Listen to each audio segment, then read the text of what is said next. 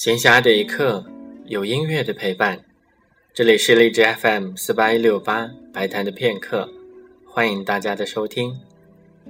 大家也可以通过微信订阅公众号“白谈的音乐片刻”来收看一些我为大家分享的内容。在昨天的节目当中，我们一起听的是海顿的 C 大调第一大提琴协奏曲。在今天的节目当中。我们将继续听他的第二乐章和第三乐章。这部作品大致的完成时间是在1761年到1765年之间。因为这部作品的提献者是当时海顿在埃斯特哈奇家族的一个大提琴家朋友，叫约瑟夫·弗朗茨·威格勒。这位大提琴家的技术非常高超，所以海顿在献给他的这部协奏曲当中就设计了很多难度比较高的华彩段落。第三乐章是我个人最为偏爱的一个乐章。在上一期的节目当中，我们说到海顿的作品特点就是带有优雅、诗意，又带有一种天真和质朴。我想这个乐章是一个非常好的体现。下面就请大家一起来听海顿的 C 大调大提琴协奏曲的第二、三两个乐章。